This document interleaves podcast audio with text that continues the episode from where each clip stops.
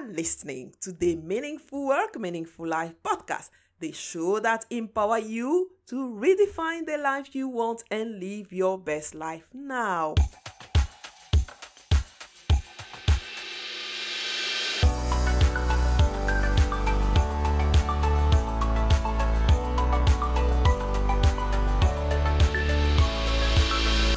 I'm Francine Beleyi, your host, and I'm super thrilled to bring you stories, inspiration, and strategies to get more meaning in your work and in your life, make more money, and lead a movement to change the world. I am a digital communication and personal branding strategist, business advisor, award winning author, and a speaker.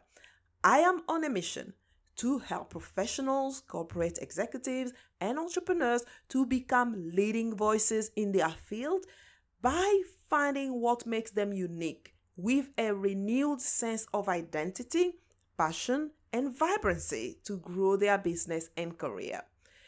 If you are ready to build a meaningful personal brand to create a business or a career you love, I would love to hear from you. Book a strategic call at www.francinebeleyi.com slash call. That's F-R-A-N-C-I-N-E-B-E-L-E-Y-I dot com slash call. Today, I have a great pleasure to have on the show Kwame Christian, a lawyer and expert in negotiation and conflict management. He's the director of the American Negotiation Institute and is also a professor at the Ohio State University, um, Moritz College of Law, the top ranked dispute resolution program in the country, and Bain University's MBA program. He's also the author and uh, best-selling of the best-selling book, um, Nobody Will Play With Me, How to Use Compassionate Curiosity to Find Confidence in Conflict. Kwame is also host of a top negotiation podcast, a Negotiate Anything. I am excited to have a top expert who will give us some practical strategy to negotiate our life better for a meaningful life.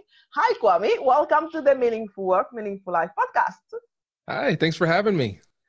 Great. Tell us in your own words what you currently do and what your job entails. Yes, so I'm the director of the American Negotiation Institute, and that entails traveling the country teaching people how to negotiate and manage conflict more effectively. Mm-hmm. So, where your love of conflict management come from? Yeah, this is this is a question I get all the time because it uh, it doesn't it's not obvious on the surface. So my love comes from my academic passion and my uh, my background in this too uh, my personal struggles with difficult conversations. So, going to school, my undergrad degree is in psychology. That was my first academic love. I love learning about um, human behavior and how the thoughts and beliefs influence that behavior. Uh, because uh, growing up, I was always interested in the way that people think. The, so, what is their behavior? What am I seeing? And how is that behavior impacted by beliefs and thoughts beneath the surface? And so that's why I studied psychology. And I wanted to be a clinical psychologist originally um, because I wanted to help people. And that's the way I thought it would be interesting to help people.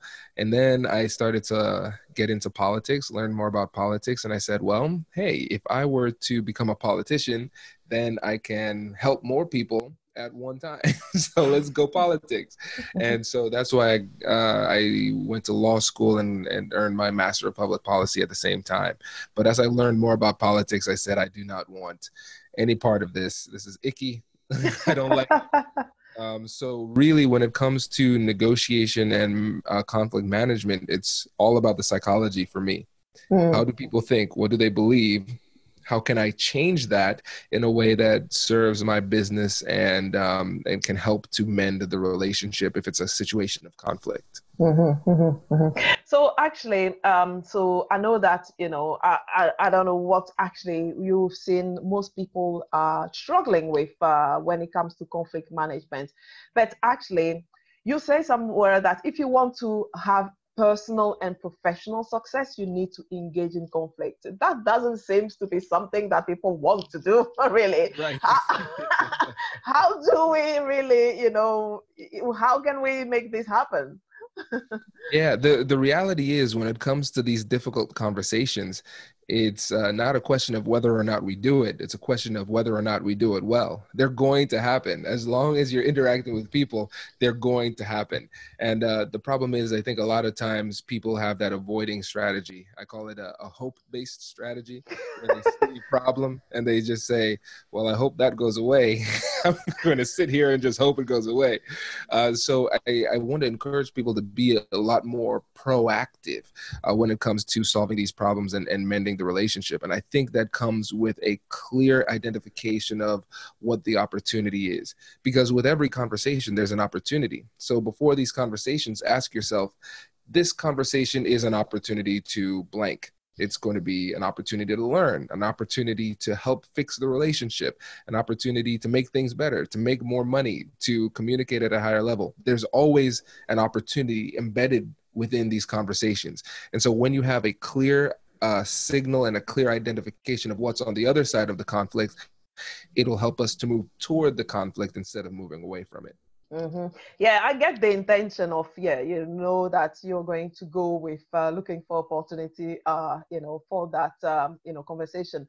But when it gets heated, what are the tools? How can we, you know, navigate this difficult conversation? Because we we might have the great intention, but what about the person, um, you know, who is uh, in front of us? How can we really make this like a win-win in negotiation if we can ever do that uh, win-win all the time actually Right. Um, the framework uh, that I created um, in my book, Nobody Will Play With Me, is mm-hmm. called the Compassionate Curiosity Framework. And so it is a three step process. And step number one is acknowledge and validate emotions. Step number two is to engage in compassionate curiosity. So getting curious with compassion. And then mm. the last stage is joint problem solving. Mm. And so with this, I wanted to create a framework where people could easily remember what to do because there are a lot of complicated strategies and tactics. But when you think about it psychologically, when you are stressed and your emotions are running awry, and um, you're you have that stress hormone called cortisol that floods your system, you are not thinking at your best you're not cognitively at your best. And so I said, I'm not going to give people something that I know they're going to forget. That's so, very wise. um, to not give people like uh, 10 steps of, you know, something that they're going to forget when they are in a heated moment. But I'm really curious to understand this compassionate curiosity. Can you break that down a little bit for us? Yeah. So, step number one, acknowledge emotions. So, when it comes to the emotional barriers that people are facing, one of the first things that they struggle with is acknowledging it. They want to be seen.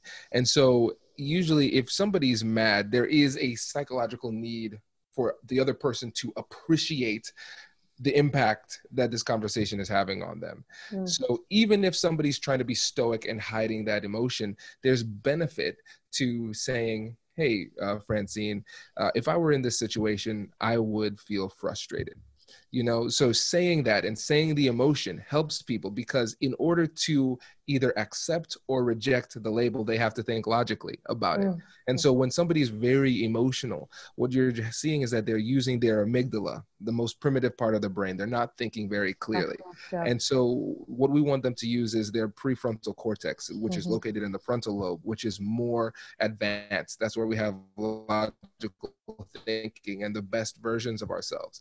The thing but that's interesting psychologically is that those different brain structures, the amygdala and the frontal lobe, they have an antagonistic relationship where if you're very emotional, you can't think clearly. If you're thinking clearly, most likely you're not very emotional right? And so by acknowledging the emotion and saying, hey, if I were you, I'd feel frustrated, and then validating the emotion by saying, it makes sense. I understand why you would feel frustrated.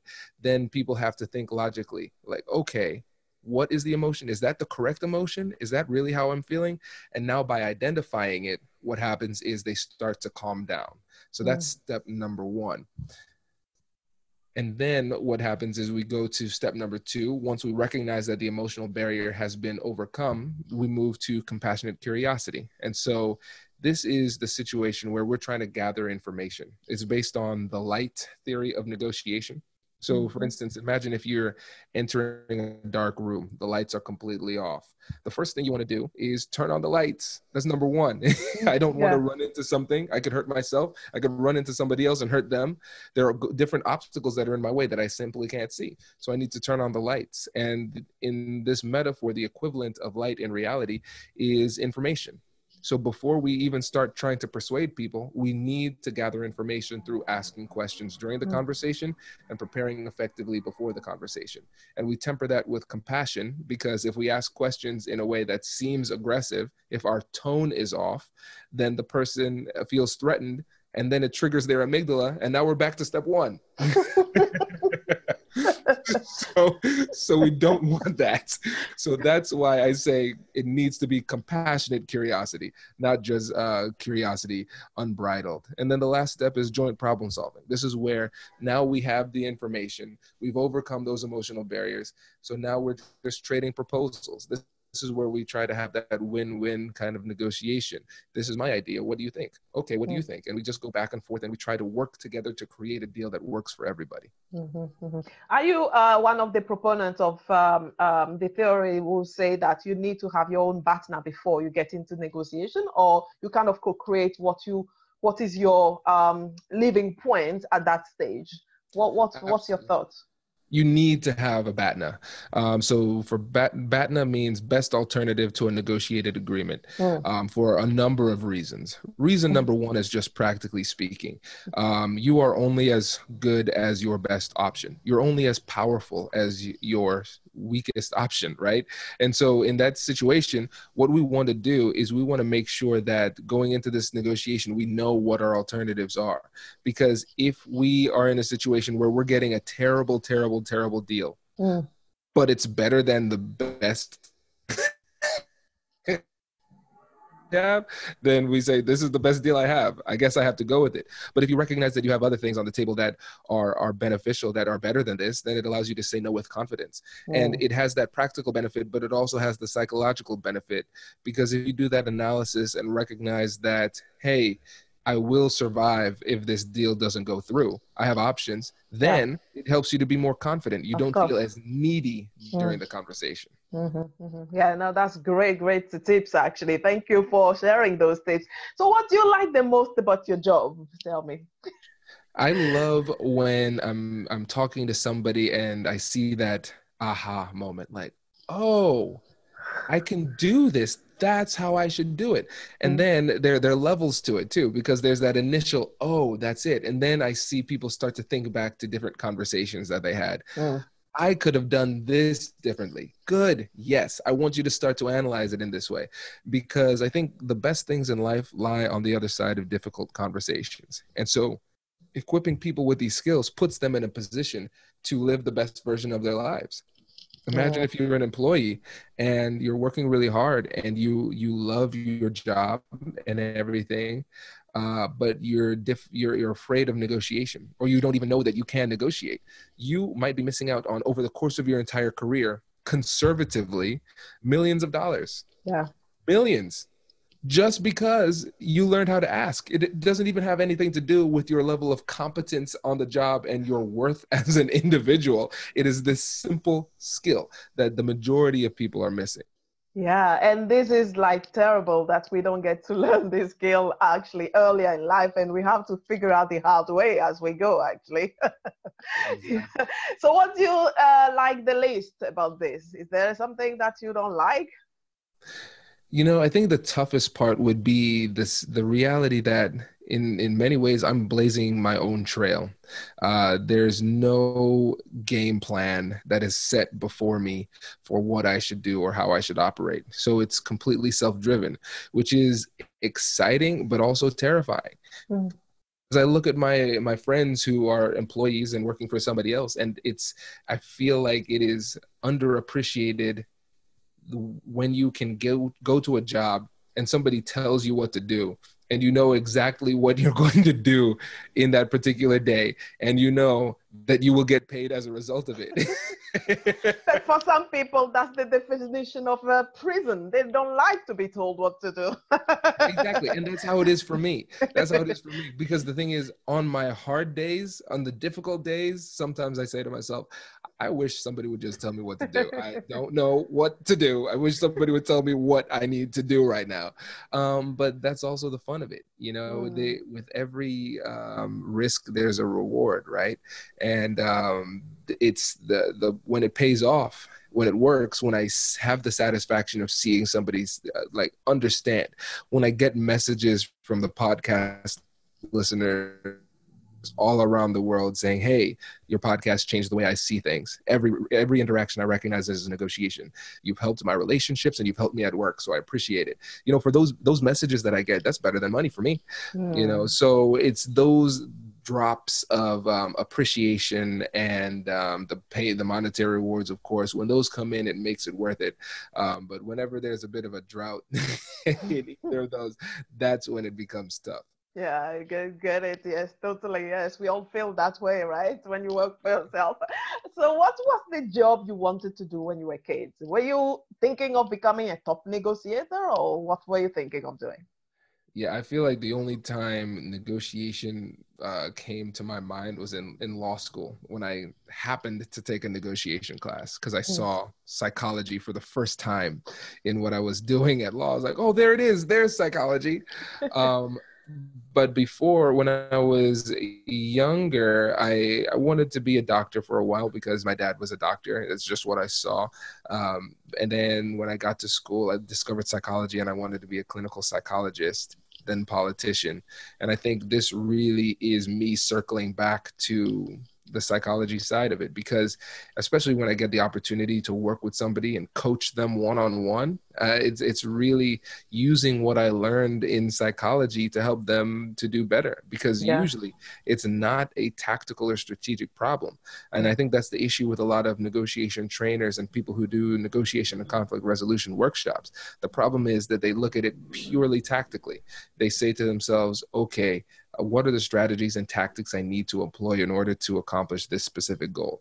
But I say it doesn't make sense to give recipes to people who are afraid to get in the kitchen. I love that. the issue is not strategy and tactic. The issue is your mentality. What's going on inside your head, and why is that a barrier to you? And so, once we uncover that psychological barrier, now it frees you up to actually have the confidence you need to have these conversations. Wow, that makes sense actually, and it can apply in everything. As you are talking, actually, I also am having an aha moment here because now that's totally great, you know. Because what you say, you know, there's no use to give a recipe to somebody who is afraid to get in the kitchen. I love that. I love that totally. just does, it does make sense. Tell me, when did you realize who you are and what you're meant to do in life?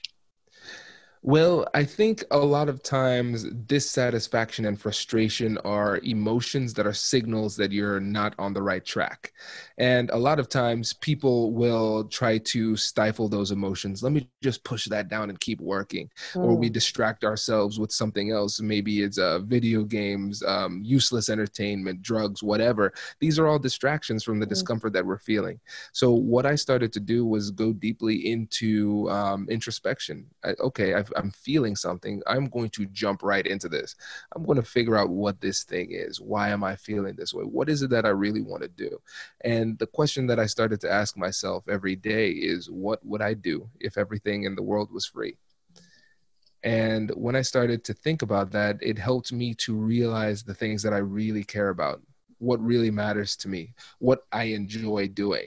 Because when you take the money out of it, then it's all about the the the motivation like mm. what do you want to do what is the mark you want to leave on this world mm. and then i realized that as somebody who struggled in difficult conversations i want to be that type of person who can help other people overcome the barriers that i did let me show you how to do that and um, that's really the the main thrust of the the book nobody will play mm. with me mm. um, because it, it walks people through my journey of how i became uh, a strong negotiator and had confidence in conflict um, from being a, a people pleaser. And then i leave people with one technique.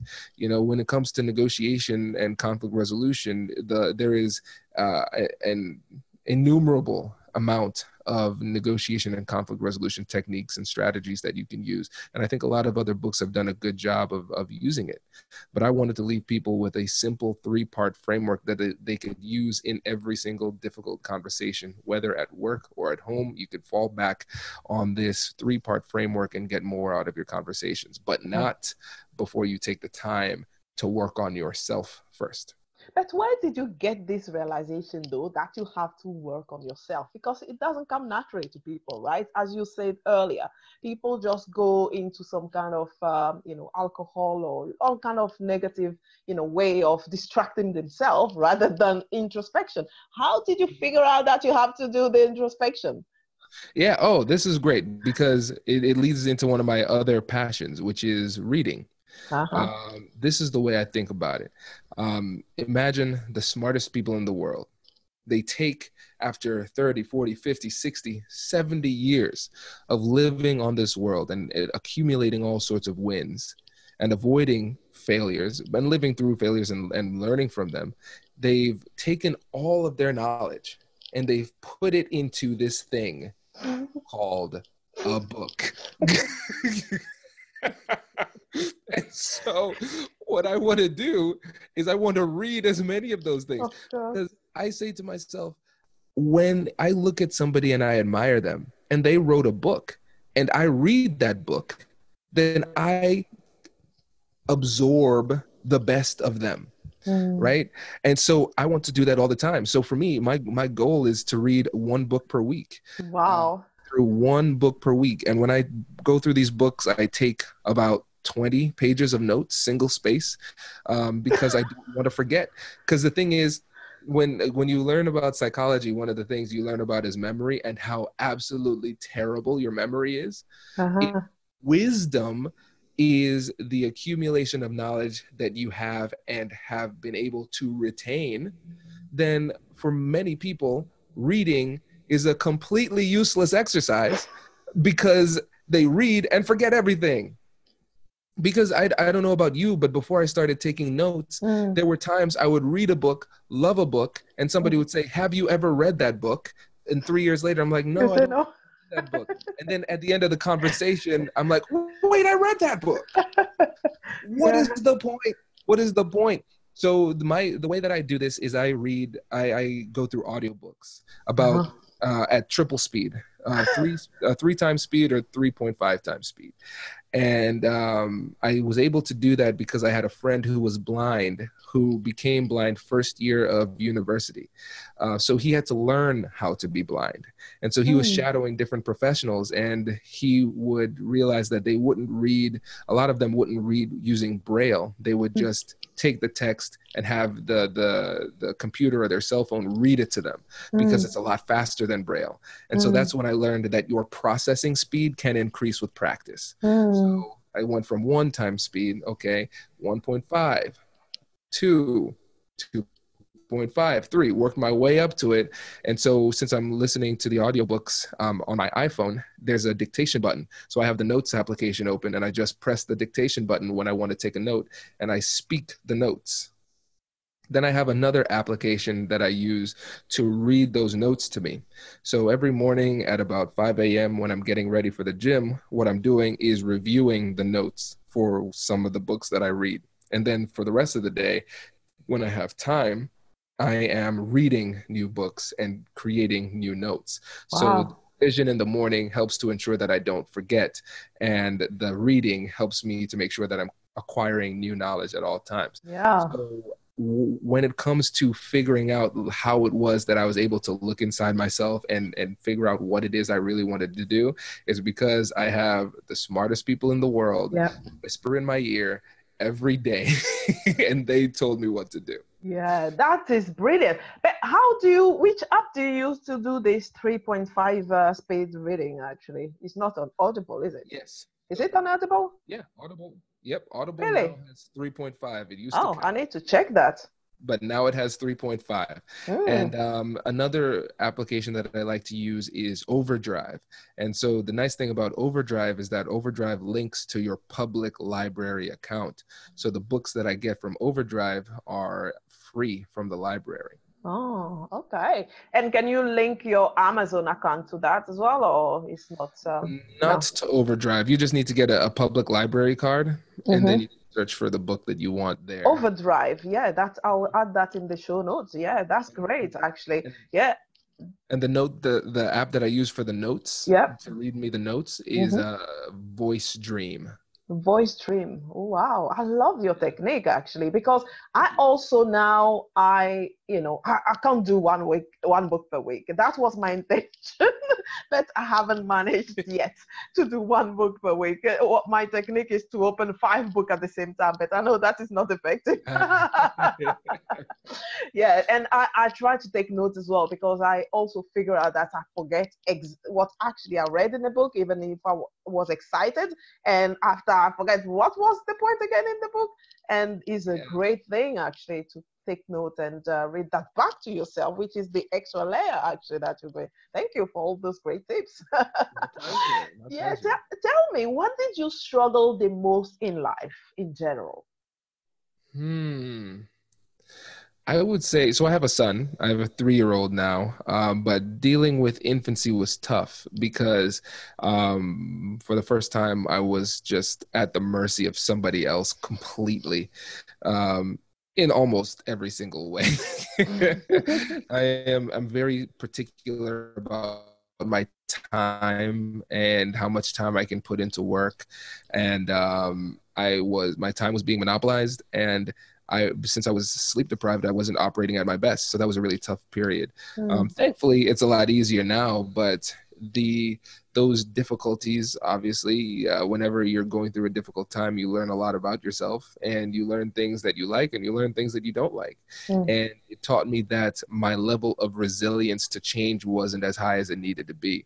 Um, when it comes to these different uh, difficulties that we have in our lives it really comes down to um, acceptance versus resistance are you going to accept? Not in a, a way where you're simply giving up. You're not you're certainly not giving up but there's some realities you just have to accept yeah. that that are that are real. And once you accept it now you can um, uh, incorporate it into your new reality and make adjustments Hmm. Okay, this is something else that I'm over going to overcome. The way that I used to do things will not work anymore. Circumstances have changed, and that's okay. And now I'm going to adjust. And hmm. so um, it helped me to be a little bit more adaptive. And so hmm. one of the books that I read was called Anti-Fragile, a really interesting um, uh, proposition because they say with, when it comes to resilience, resilience is your capacity to to survive right so if something bad happens and you you're still here i'm still here that's good that's great um, but when it comes to evolution and the advancement of society, it's not about resilience, it's about adaptability. Uh, adaptability. So I don't want to be resilient. That's not good enough for me anymore.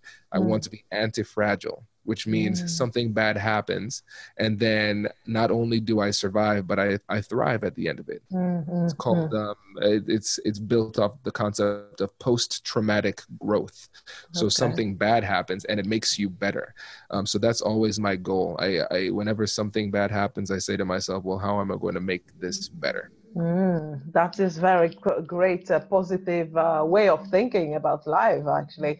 So, um, so who, who uh, you know, um, sometimes I ask this question because I try to understand that we are often conditioned, actually, since the childhood. You talked earlier about being people pleaser and things like that, to please other people. But again, sometimes we actually keep into that mode, or actually we try to rebel against whatever we have been conditioned to.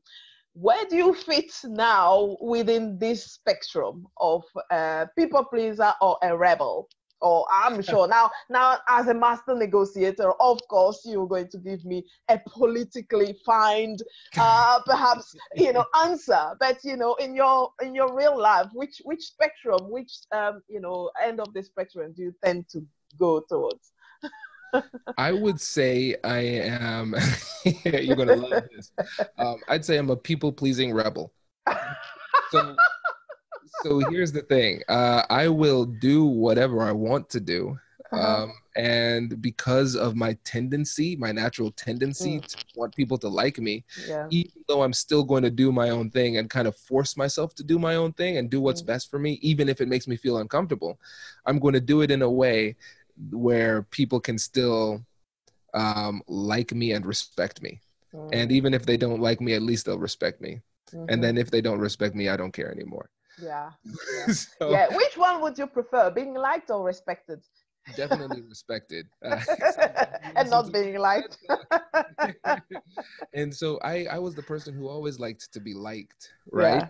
Yeah. Uh-huh. Um, but when it comes to being effective in what we want to accomplish in life, we need to be if uh, respected. Mm. That's the key mm. because respect comes with a little bit of deference. You're more likely to get what you want if people respect you. Yes. Um, if people realize that not only are you a likable person, but you like to be liked, mm-hmm. it puts you in a position to be taken advantage of. Yeah. So if I know you like to be liked, Francine, then then I'm not going to I, I'm going to walk all over you and be okay with it because you still want me to like you. Yeah, yeah. I get back. It yeah yeah yeah definitely yes that's very good so when you look back at childhood how has it prepared you to be who you are today childhood was at the time there were some difficulties but now i appreciate it and i think that goes back to the message of anti-fragility yeah uh, because I realize now I have the ability to connect with anybody. So my family's from the Caribbean. I had a really strong Caribbean accent growing up, but I grew up in um, mid Midwestern Ohio, uh, Midwestern, uh, the Midwest in the U.S., um, small town in Ohio. So essentially, everybody around me was white. Um, so I was very different for a number of reasons. Mm-hmm. But this upbringing helped me to connect with everybody. Mm-hmm. At home, I can connect with my family. At at school, I can connect with my friends. And then when I went to uh, Ohio State, um, I was introduced to new and different people. I was able to connect with everybody there. Um, growing up playing tennis um, is it's a more um, diverse kind of group. Uh, you might say, oh, tennis diversity, but in mm-hmm. Ohio, it's um, a lot of people of um, Asian and Indian descent who who play tennis in Ohio, not just the people who mm-hmm. are white Americans. Mm-hmm. So I was introduced to a lot of diversity in that regard, and I studied abroad in Latin America for an entire summer. So mm-hmm. now I speak Spanish and connect uh, with people in that regard. So the I I really realized that the diversity of experience that I, I, have growing up, I had growing up and continue to um, experience throughout my life helped me to connect with people at a higher level. Mm. Um, and that is something that's been helpful to me personally and professionally. Mm-hmm. Yeah, that's great. So, what is one of the toughest moments perhaps you have in your life that actually turned out to be a blessing in disguise? Um, hmm, hmm, hmm, I think when it came to my when I graduated from school uh, and then I passed the bar exam, so I have three degrees, and I am a licensed attorney. The, the bar exam here in the U.S. to become a lawyer is uh, in Ohio. It's a three-day long test, um, uh, 15 total hours, and if you don't pass, the only you only have one other. You only have two opportunities per year to take the test so you're not a lawyer for a full six months. And if you pass or fail, it's put on, it's put publicly. Anybody can see it. so it's, it's, a lot of pressure, a lot of pressure. And I, I pass, I remember passing that test, going through all that work, and then being sworn in, um, and sitting there asking myself, what do I want to be when I grow up? Mm-hmm like what do what am i doing? What is this? You were not satisfied with me. no i was very lost because i knew like okay i wanted to do politics. Now i learned what politics really is. I don't want to do that. Uh, have these degrees. I want neither of them what do what do i do? Um what is it? And so it was just like a lot uh, a couple years kind of spent in the wilderness trying, trying, to figure out who i was what i wanted to be. Um, but one thing that was helpful is that i would just follow my curiosity. Okay at this moment i'm interested in this. Let us let's explore this completely. Nope that's not it. Okay well hey i'm a lawyer i'm a licensed attorney. I speak spanish. Maybe i mm-hmm. should do immigration law. Let me ha- learn as much as possible about this meet those people figure out what it's like. No no no no no not that not that at all. And so so it's it's it's it's constant experimentation. Constant experimentation. Uh-huh. um, and coming up with these hypotheses testing the hypotheses making an evaluation over the over, after the period of time and then making adjustments. That's it. And and being willing to try something and fail uh, was was critical to me figuring out what it was that i wanted to do next. Yeah. But how did you finally figure out that uh, you know uh, finally what did you pick after you know going through all those iterations yeah. of uh, immigration law and all kind of going by elimination or I don't know how, how did you end up to yeah. really select what you focused on after that? Yeah. So there was a time where I, I, had my own law firm working with small businesses, mm-hmm. and the thing that I would do to um, to get clients was I would put on free negotiation workshops. Mm-hmm. Okay, I know that you all are, are businesses. I know that you uh, you have to negotiate, but most like most people in the world you were never taught how to negotiate so i'll put on this workshop and i will i'd use that as a tool to get clients mm-hmm. um, and that's when i asked that question what would i do if everything in the world was free and i said i just do these negotiation workshops mm. i'm doing them to get clients I don't really care about the legal work that comes after it. I just care about teaching people this. and so that's when I, I discovered that blend Mm-hmm. Because even though as a lawyer and as a mediator, I do now in, enjoy having those difficult conversations, more so because of the challenge mm-hmm. that it poses. I like overcoming that. Um, I realize that I am even more passionate about teaching people how to do it. Mm-hmm. That's where I, the drive comes from Hmm. teaching. Um, and it wasn't until I tried out all of these different things that were at the time pretty scary that I realized what it was that I wanted to do. So it, it led that that constant experimentation led to hyper evolution. Mm, yeah, great. so what would you say is your superpower? My superpower. Yeah. Um this was a tough one. I think I think it would be evolution. I think that's it.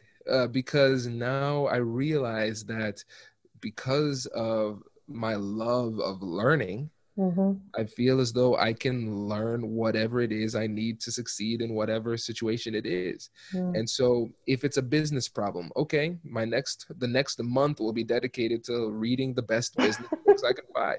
At the um, 3.5 speed. exactly. I would devour these books. if, if it's a problem in my relationship, I am going to read relationship books. if it's a par- problem in parenting, I am going to read parenting books.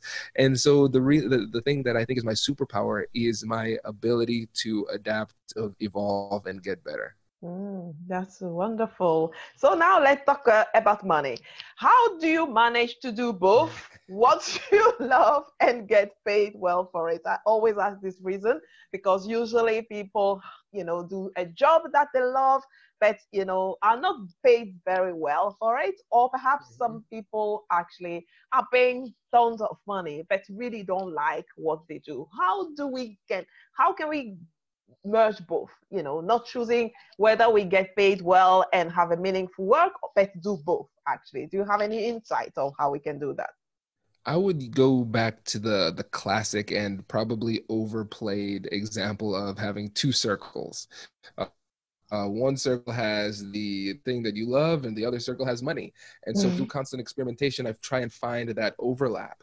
And so i it, again a lot of experimentation. And i don't think i figured it out consistently until i was about two years in. So that's a lot of struggle mm-hmm. until you figure that thing out. And so for me i realized that my business strategy is focused on finding my highest hourly rate for my work. Mm-hmm. So, what is the thing that gives me the most bang for my buck that I enjoy?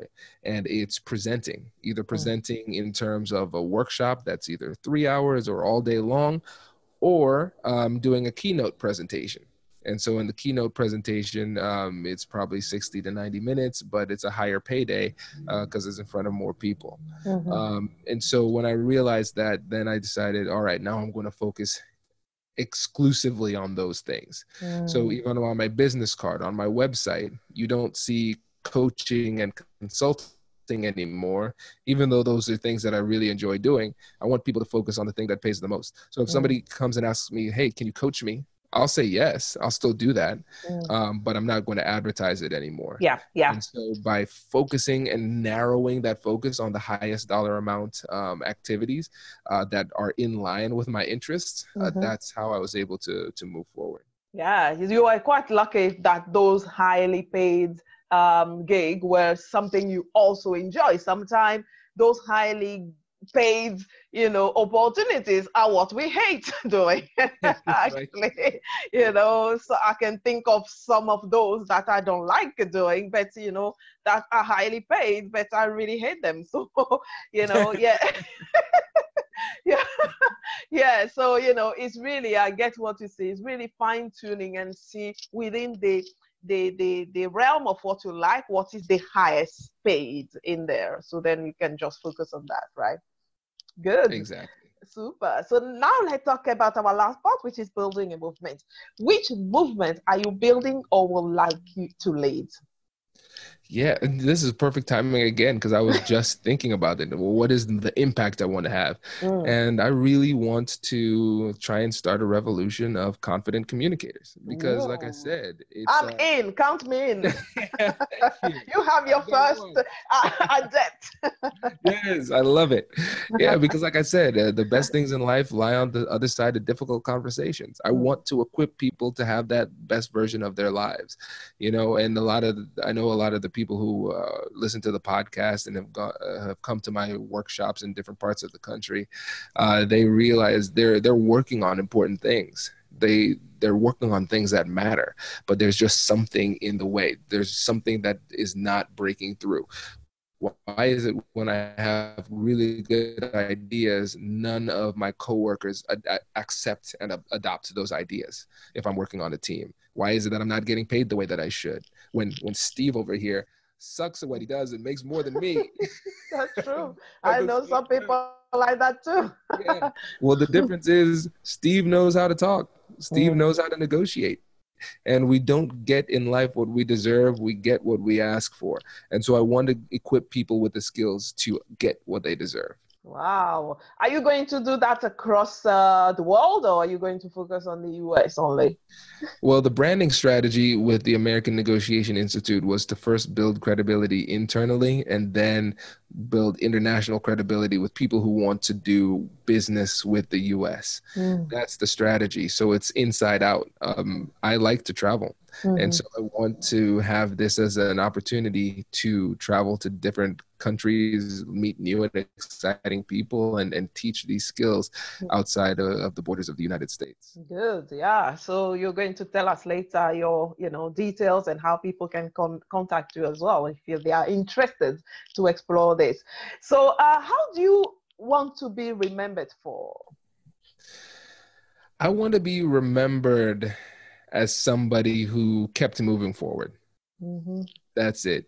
Uh, somebody who didn't want to accept stagnation and was continually moving forward for the benefit of himself, his family, and, and the world. Mm. That's how I want to be remembered. And at this time, who knows? There's a lot of there. Hopefully, there are a lot of years left. Yes. So who knows what it'll be specifically?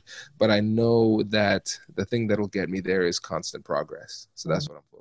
Okay, cool. So now this is a very quick part, a quick question and quick answer. Don't think too much about that. Just uh, share your the first answer that comes. So, what did you learn from all your experiences that you most want to transmit to others? Yeah, I think it's the fact that you can get better at whatever it is that that's in question.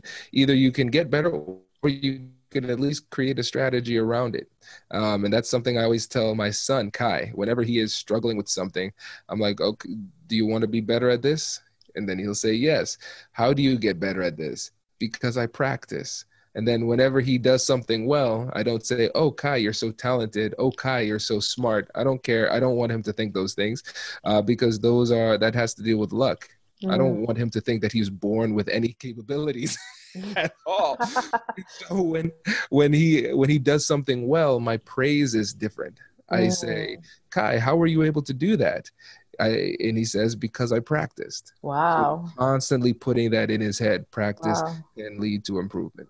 That is fabulous. Cool. So one, one, what, which one object would you take with you on a desert island? um, I would take. It'd have to be my cell phone. Your cell phone, okay. So you can still have uh, access to some. exactly. okay, good. So, what do you regret having or not having done earlier in your life? I regret not starting to read earlier, mm. like this. I was always reading. Um, I thought I was doing well with how much I was reading, but they, there's always improvement mm. uh, that can be made. Um, and so I wish I would have started reading at this level um, in undergrad because the thing is, I know I'm learning more than I ever did in school, mm. and it's mm. completely self-directed. And um, my goal every week is to feel really stupid at some mm. point. And here's why because when you expose yourself to new levels of knowledge, it reveals the previous gap in knowledge that you had. and if I'm not feeling that way, if I feel completely content with how knowledgeable I am, that means that I'm not growing. Yeah. And so every time I read something new, I, I say to myself, how was I functioning without this information every time. So I, I, just think about the exponential growth that I missed yeah, out on. yeah, that's wonderful. So, what is your definition of meaningful work, meaningful life? Impact. Mm-hmm. That's it. it. It has to be impactful. Mm-hmm. Um, it is not having a, a significant positive impact on the people around you, um, then it's not meaningful. Then it's selfish, self driven. So I really want to make sure that everything that I do has a, a positive impact on the people uh, mm. that it touches. Okay, good. Any last piece of guidance that I haven't asked you that you might want to impart to our listeners to live a more meaningful life? I just say keep learning. Mm-hmm. That's it. Keep listening listening to awesome podcasts like this. um, if you have uh, more bandwidth, check out my podcast, Negotiate. Yeah. And um, but constantly expose yourself to new piece of pieces of information. Um, consider what the very the uh, the equation E versus E means to you. So education versus entertainment. What mm. is the ratio? It needs mm. to be significantly balanced in terms of education. Mm-hmm. And nowadays, especially with a 24-hour news cycle, there's a lot of um, entertainment that is masquerading around as education. Mm. Um, and so you have to be very mindful of what your mind is consuming and mm. only things that move you forward. Yeah, super. Can you share some resources that our listeners should absolutely know about um, to live a meaningful work and live a meaningful life?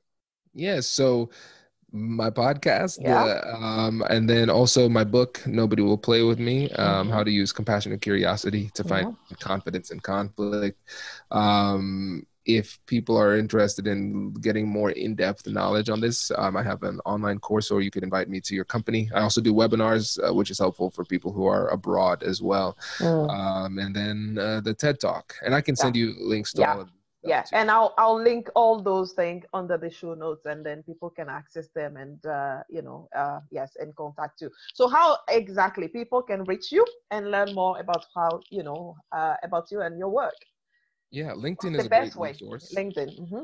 Yeah, LinkedIn. I'm I'm pretty active. That's how we met. That's how we met. LinkedIn. LinkedIn yeah. is great. That's where I meet a lot of people on LinkedIn. Yeah. yeah, so yeah. LinkedIn. That that's probably the best way. And the uh, best way. Mm-hmm. Yeah, yeah.